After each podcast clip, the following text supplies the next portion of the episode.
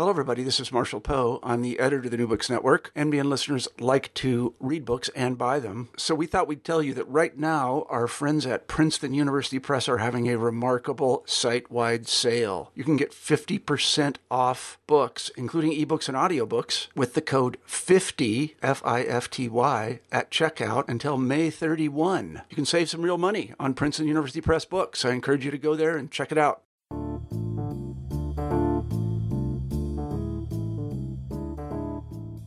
Hello and welcome to New Books in African Studies. I'm your host, Nicholas Walton. In every programme, we talk about a new book connected to Africa and hear from the author.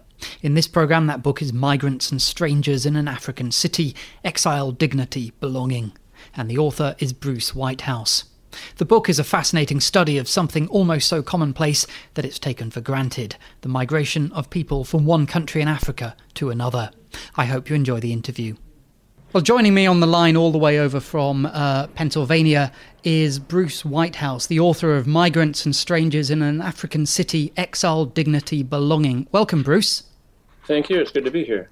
Uh, thoroughly enjoyed your book, and it's about one of the, the, the big themes of Africa, I suppose, even though you concentrate on quite a specific um, area, and that is, of course, the uh, you know the lives of the migrants within Africa who move from one country to another. So can we start off with you just telling us a little bit about yourself and how you became so interested in this subject? Because this is something that, that actually took you to Congo Brazzaville, where you lived for quite a while. Right, but the story actually begins a few years earlier and in a different country. Uh, in the late nineteen nineties, I was a Peace Corps volunteer in Mali, in West Africa, and I got to know uh, a lot of people there who had relatives living abroad. And I think I knew about the sort of Malian diaspora, if you will, in France and, and uh, to a lesser extent here in the United States, but I really didn't know that much about the people who left Mali for other African countries. And uh, where I served as a Peace Corps volunteer, really every single household had a son or a brother or an uncle or, or usually a male relative, but often female relatives as well, who were living down in Côte d'Ivoire, especially in Abidjan. Um, and I came to realize that all of these households, all of these families were embedded in these transnational networks through which people uh, moved and, and information and money and goods, um, and that they weren't necessarily sort of showing up on the radar screens of, of uh, say, journalists and academics in, in Western countries. Um, and the more I, I learned about these networks, the more fascinated I, I became. And it was particularly when I was doing my first research as an anthropologist in Mali. I was studying Uh, what would you call a migrant sending community about one hundred kilometers, one hundred sixty kilometers north of Bamako, a uh, very small town sort of out on the edge of the desert.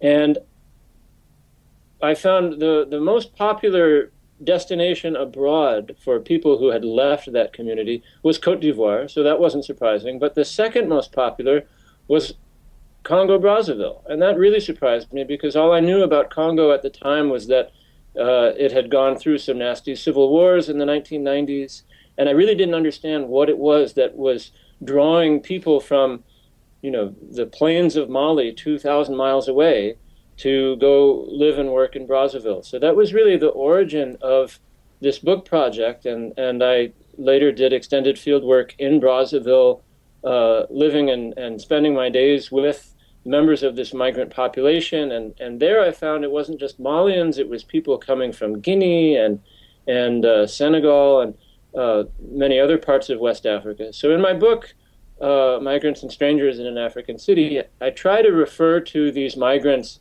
sort of generically as West Africans, uh, although the the majority of them were Malians, and the majority of the Malians came from a single ethnic group. So there there were certain uh, aspects of the population that that uh, made it sort of tempting to generalize about them, say, as members of the Soninke group or as Malians. But um, as an anthropologist, I, I, I try to be very cautious about how I generalize and how I how I label a particular group of people. Absolutely. Um, I know that it, it's obviously a very, very difficult thing to measure, but are there any numbers that you can you can give us that either put the the whole um, issue of of migration between countries into perspective, or or or perhaps just this particular uh, type that you looked at, which is from Mali and other countries in West Africa to Congo Brazzaville? Well, I'll start with that with that one migration stream and then sort of work my way out. Um, there are no good, reliable uh, statistics about how many uh, immigrants there are in Congo Brazzaville, for example.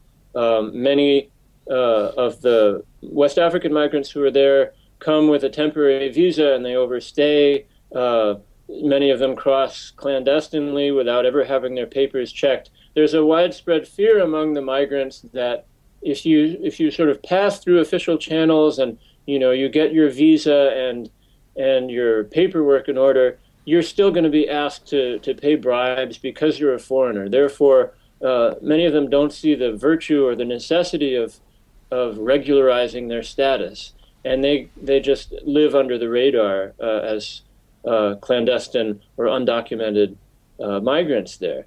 But estimates from the the Malian consulate in Bamako, or I'm sorry, in Brazzaville, was that there were at least twenty-eight to thirty thousand people of Malian origin uh, living in the city of Brazzaville, and uh, several more thousand living in other parts of Congo. So I would expect, in terms of the West African population, it's probably several tens of thousands. But this would be uh, a very small number compared to the number of immigrants, of course, living in Côte d'Ivoire, which is uh, well into the millions. I believe the foreign-born population in, in Côte d'Ivoire is something like uh, twenty-five or thirty percent of the total population.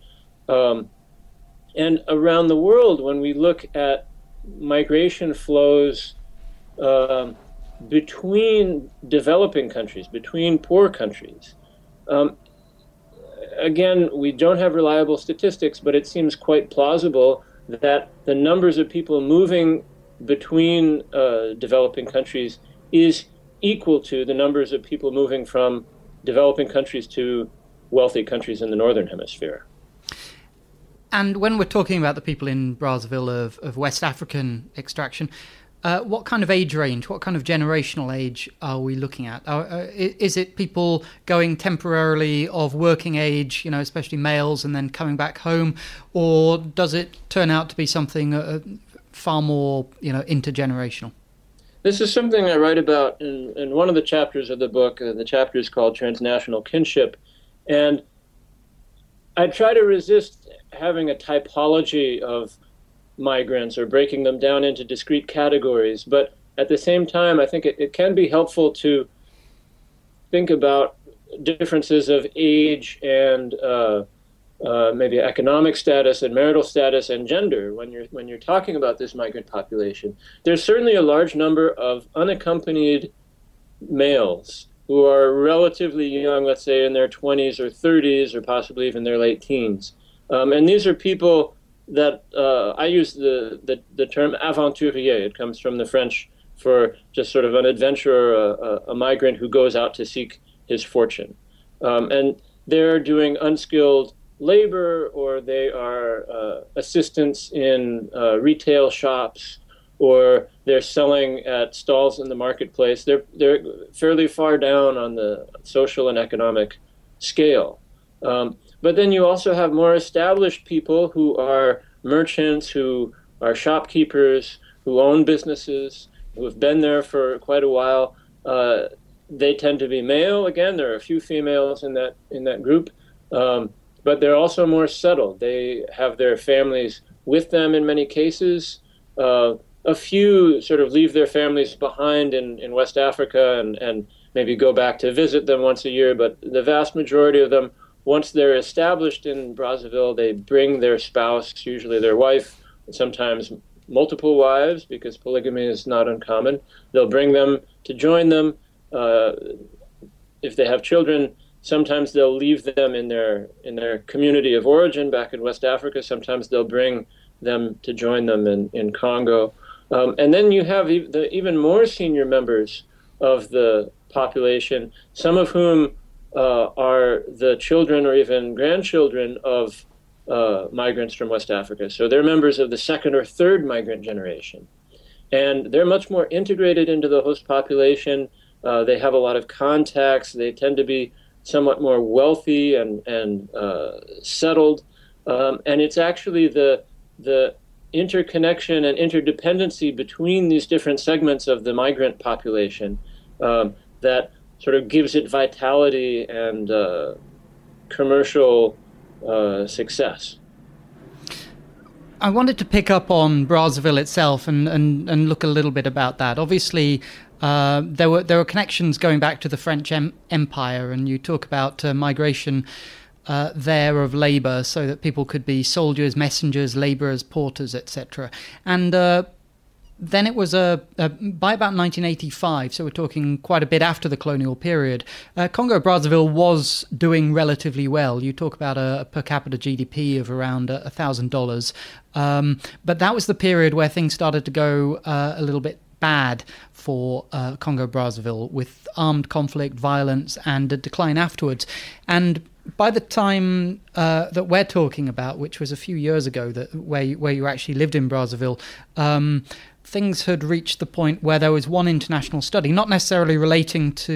Uh, it was relating, I believe, to in, to um, you know Western uh, office workers, uh, expats, as you might call them. Uh, but that particular survey uh, rated Brazzaville as the world's worst city. Can you uh, tell us a little bit about that, please? Right. That survey was published in two thousand three, and it was by a British uh, human resources consulting firm called Mercer. They do this survey every year. Um, after, shortly after two thousand three, they stopped, I think, publicizing the bottom end of their rankings. They just would uh, announce the press releases that detailed the, the, the best cities to live in. But at the time, in two thousand three, Uh, Brazzaville was ranked right at the bottom, and just above it were cities like uh, Baghdad and Kabul, Afghanistan, and also Pointe Noire, which is Congo's second city, the, the economic capital on the coast. And when this survey came out in two thousand three, I, I had recently completed this initial research that I'd done in Mali, in which I'd found that Brazzaville was a very common migrant destination. So it only sort of increased my curiosity and sort of ratcheted up that, that seeming contradiction, that this is an unlikely destination, and yet people are traveling thousands of miles and crossing multiple state boundaries to, to go there. So um, I found that trying to answer the question of, of why they were doing so was a very complicated process, and it entails a lot of historical explanation. As you uh, as you mentioned, it goes back to the French colonial period. It was the French who, in effect, introduced people from from the Western Sahel, from what is today Mali and Senegal and Guinea. The French uh, colonizers introduced them to the Congo Basin. They brought them there as uh, skilled labor. They brought them there as uh, colonial infantrymen, and uh, Once that contact was made, once, once that initial introduction was made by the French, West Africans found that there were opportunities that they could exploit. There were commercial opportunities, there were labor opportunities. They, in effect, uh, used that introduction and that connection that the French had made for their own purposes and to pursue their own agendas. And that's the trajectory of that migration flow that I was very interested to, to study as I was researching this book. What we ought to talk about now, I suppose, is is uh, is about the roles and functions and the jobs that uh, West Africans would travel to Brazzaville to do. Um, and what I found interesting about the book was that uh, it, it, it entails getting a real understanding for what happens in the marketplace in Brazzaville, all of the different roles and functions and all of the different economic uh, positions within the, the, the marketplace, and why that allowed people from West Africa to, to, to step into those functions. So, so could you draw a bit of a picture of that, please? Sure. Uh, it's possible to go through the marketplace in Brazzaville and buy most of your uh, necessities and your foodstuffs and, and your imported goods without ever doing business with a Congolese merchant. Um, certain sectors of the retail economy in Brazzaville are completely dominated by foreign traders, and, and in particular by West Africans. The West Africans are generally selling most of the imported manufactured goods, the, the things that are brought in from China, although the Chinese, interestingly enough, have moved into that sector somewhat now as well. Um, the Lebanese, who play a much uh, more visible role in, in West African countries, have a fairly small footprint in Brazzaville. They have some of the more higher-end businesses and hotels and things like that. But for the most part, the, the regular retail commerce is left to for to African foreigners, uh, particularly West Africans, but also Chadians and people from across the river in the D R C. Uh, there's some Angolans, there's some uh, people from the Central African Republic uh, and from even further afield. So you have a very uh, cosmopolitan marketplace in which uh, people from all these different places are coming together. And uh, we found, in addition to the the the retail the retail merchants, the shopkeepers, and that sort of thing, you also have skilled laborers like uh, blacksmiths, uh, the the person who welded the, the steel door for the house that we mo- moved into was a, a, a blacksmith from Guinea. Uh, you had uh, carpenters and tailors as well who had come from West African countries. So uh, it's a it's a fairly large portion of the of the retail economy there in Brazzaville that is peopled by uh, immigrant entrepreneurs. And why wasn't this done by uh, Congolese themselves? Why were these jobs filled by outsiders? That's a very good question, and it's one that Congolese are constantly asking themselves. They want to know, what is it that these West Africans have, um, or what is it that they do that enables them to dominate these trades so well? Why can't we compete with them?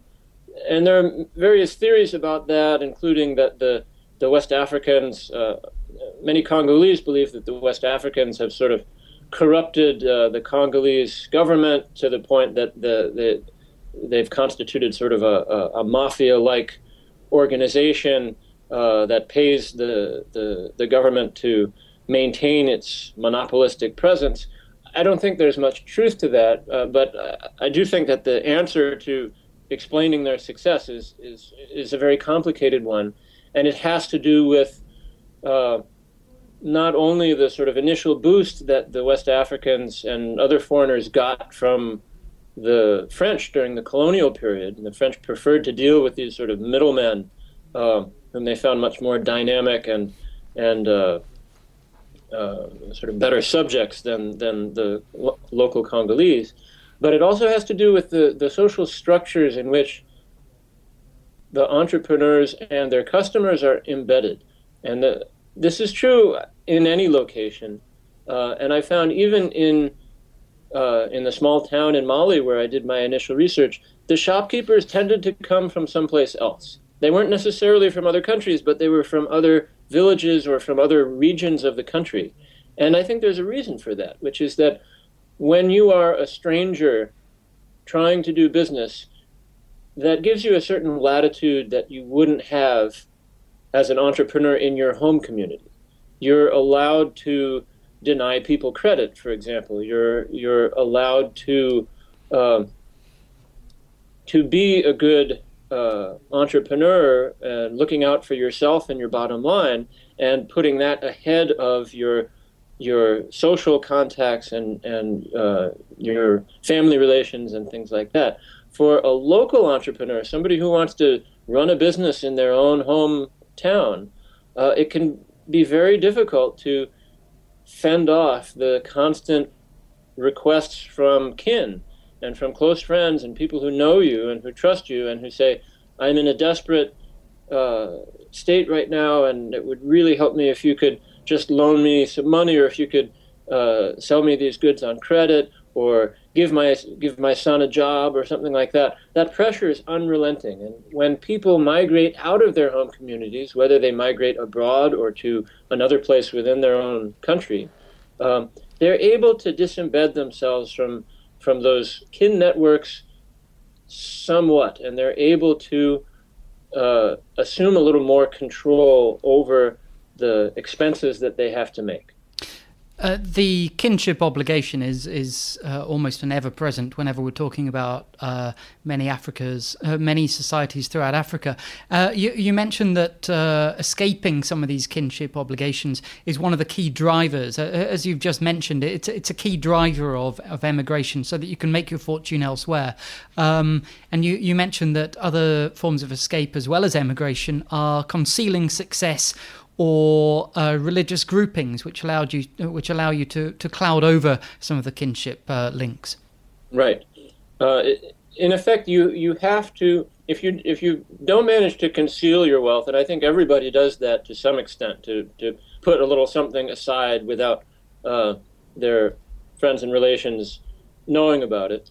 Um, it's possible to move out of your social group either spatially, physically, to pick yourself up and go someplace else, or in a social, structural sort of sense, to join a different community within your own hometown. So the people who, uh, in Muslim countries, uh, when uh, there was uh, an introduction of what's often been called uh, Wahhabi Islam half a century ago, uh, many of those who first joined this uh, new uh, approach to the faith were themselves merchants and shopkeepers. And um, in Christian societies in Africa, uh, those who converted to evangelical forms of uh, Christianity, which preach a very kind of individualistic, Uh, you know, modern form of, of the subject who who's supposed to b- break off ties with with kin, particularly if those kin are not members of the church. These all provide, these different religious organizations all provide their their members with a, a way of sort of extricating themselves, disembedding themselves from some of those obligations that they feel might overpower their attempts to set up businesses and to to Uh, to run an enterprise. So this is by no means something that's specific to the West Africans living in Brazzaville. It's a phenomenon you see all around Africa and indeed in, in other parts of the world as well. When you were in Brazzaville, you, you noted that uh, many of the migrants there were more observant of particular faiths, for instance, uh, the Islamic prayers throughout the day, than than their than their uh, kinfolk left at home. Uh, did you? Uh, what are your conclusions there? Well, it's also very common when you study immigrant populations to find an increase in religiosity, and it doesn't matter if they're Christians or Muslims or Jews or, or Hindus or whatever they happen to be.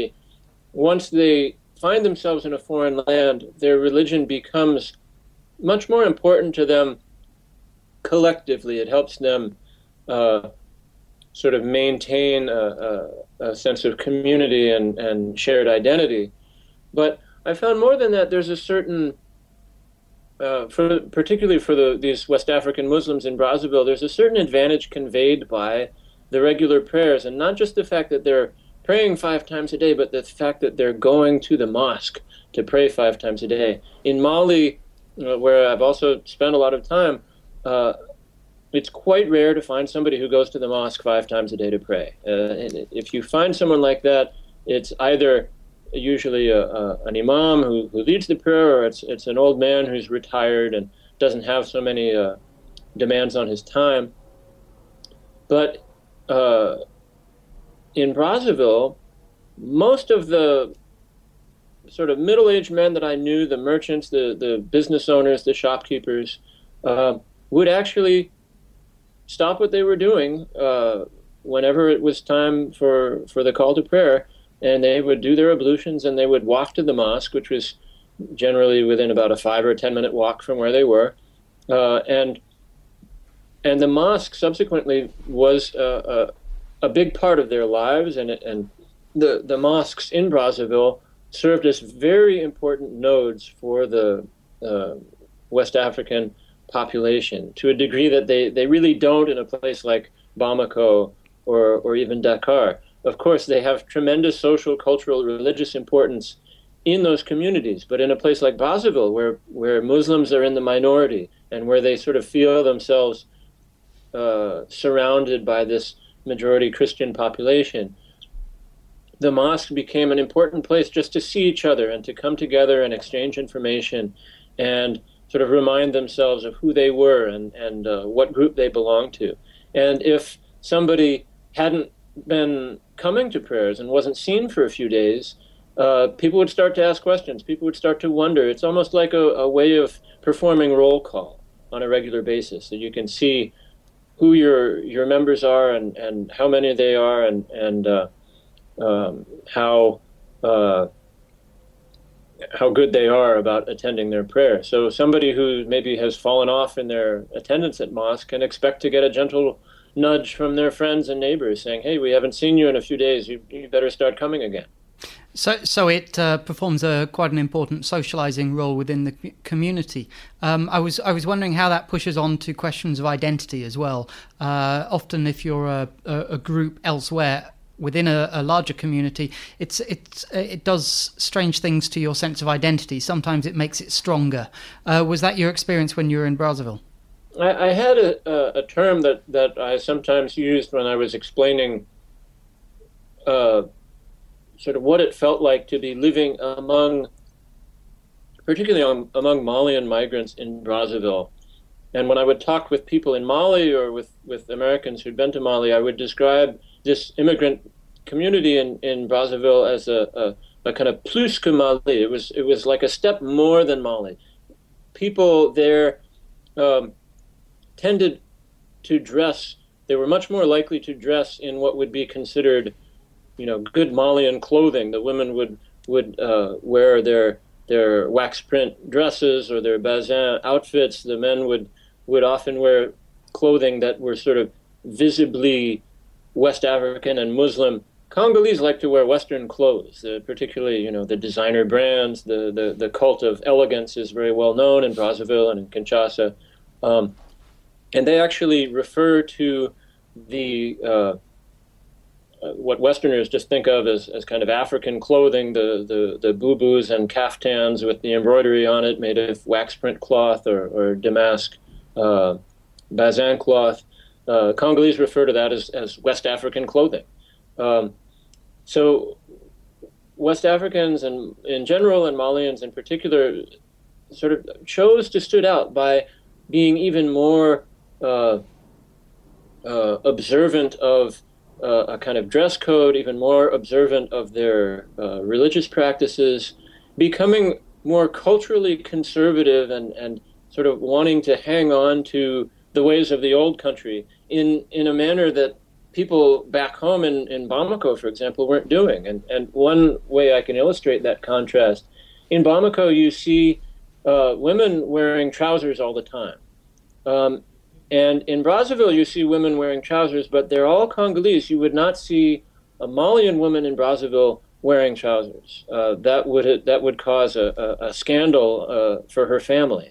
So there are certain things that a woman could do in her in her hometown back in West Africa that she probably wouldn't be able to do as a member of the immigrant uh, population in Brazzaville. And that's very interesting because another thing that I uh, that that I picked up on picked up on in the book is the way that if you are a, an emigrant to somewhere, it allowed you to escape certain traditions of where you were from. For instance, when you talk about um, a hierarchy of dignified work and, and being able to do econo- to, to perform economic functions that you wouldn't be allowed to, to do at, at, at home.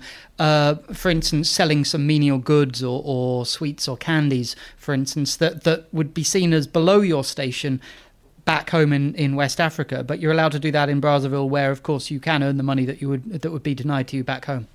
Right, uh, and I found that that, that is a, an area, particularly with respect to labor, where some of those traditions and mores from the old country get left aside.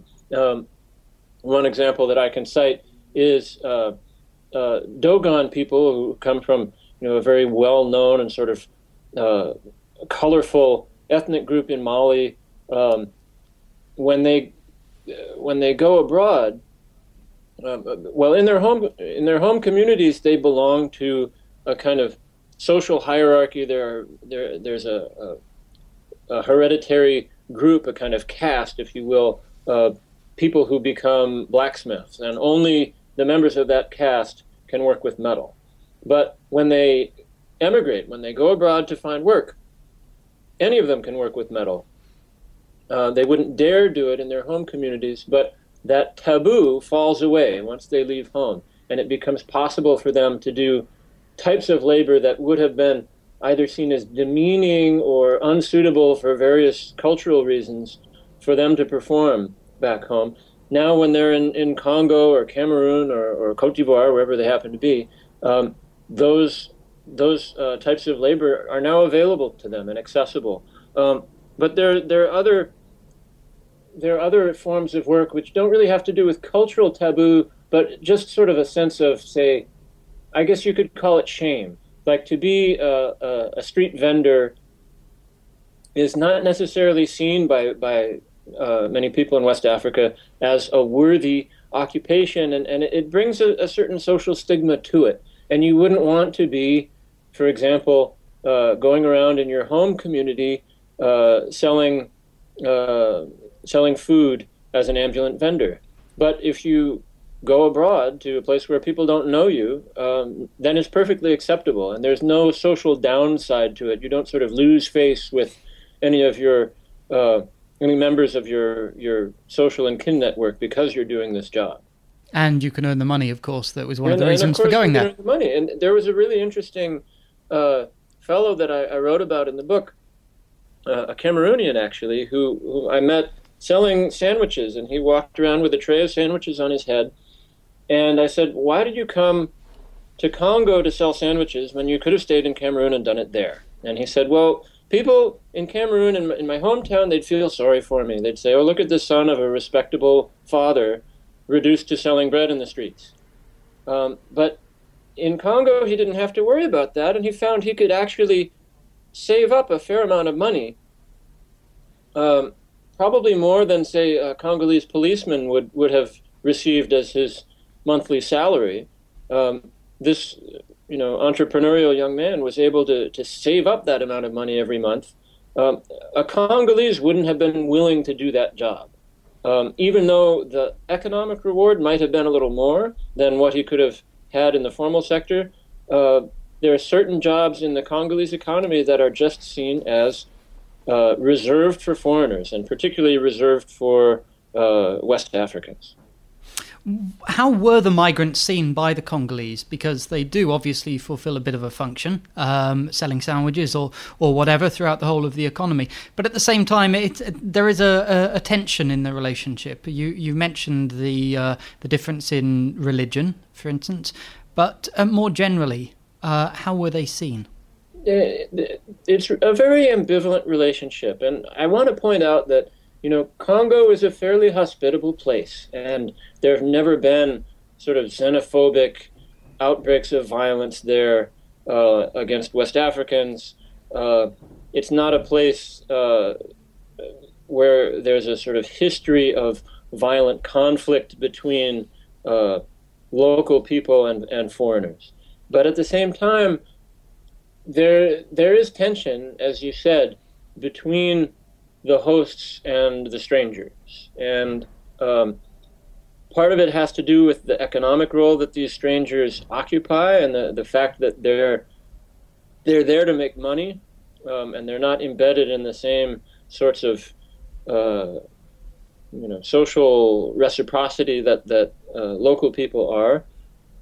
Um, and stemming from that, there's this sort of suspicion among Congolese that West Africans are are sort of uh, like parasitic, that they're they're draining money away from, from the Congolese economy, and then they're sending it abroad to, to build their houses and to, to invest back in their home countries.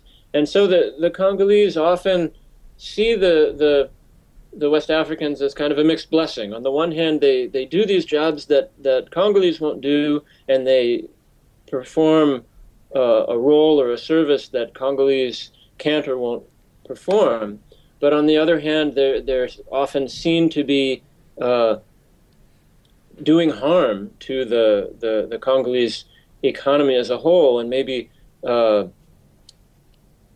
out-competing Congolese and, and uh, you know, denying them opportunities that, that would otherwise be rightfully theirs. I think there's a tendency to exaggerate that negative side um, and mm-hmm. to exaggerate the the the negative impact that, that the immigrants are having economically. I think when uh, when you ask the West Africans about their presence, they see themselves as, as doing a great service to the Congolese. They they were uh, the people who really helped re-dynamize the uh, the retail sector in Brazzaville after the civil wars of the nineteen nineties. They came mm-hmm. in and helped uh, rebuild the uh, structures that had been damaged and resurface the roads that had been uh,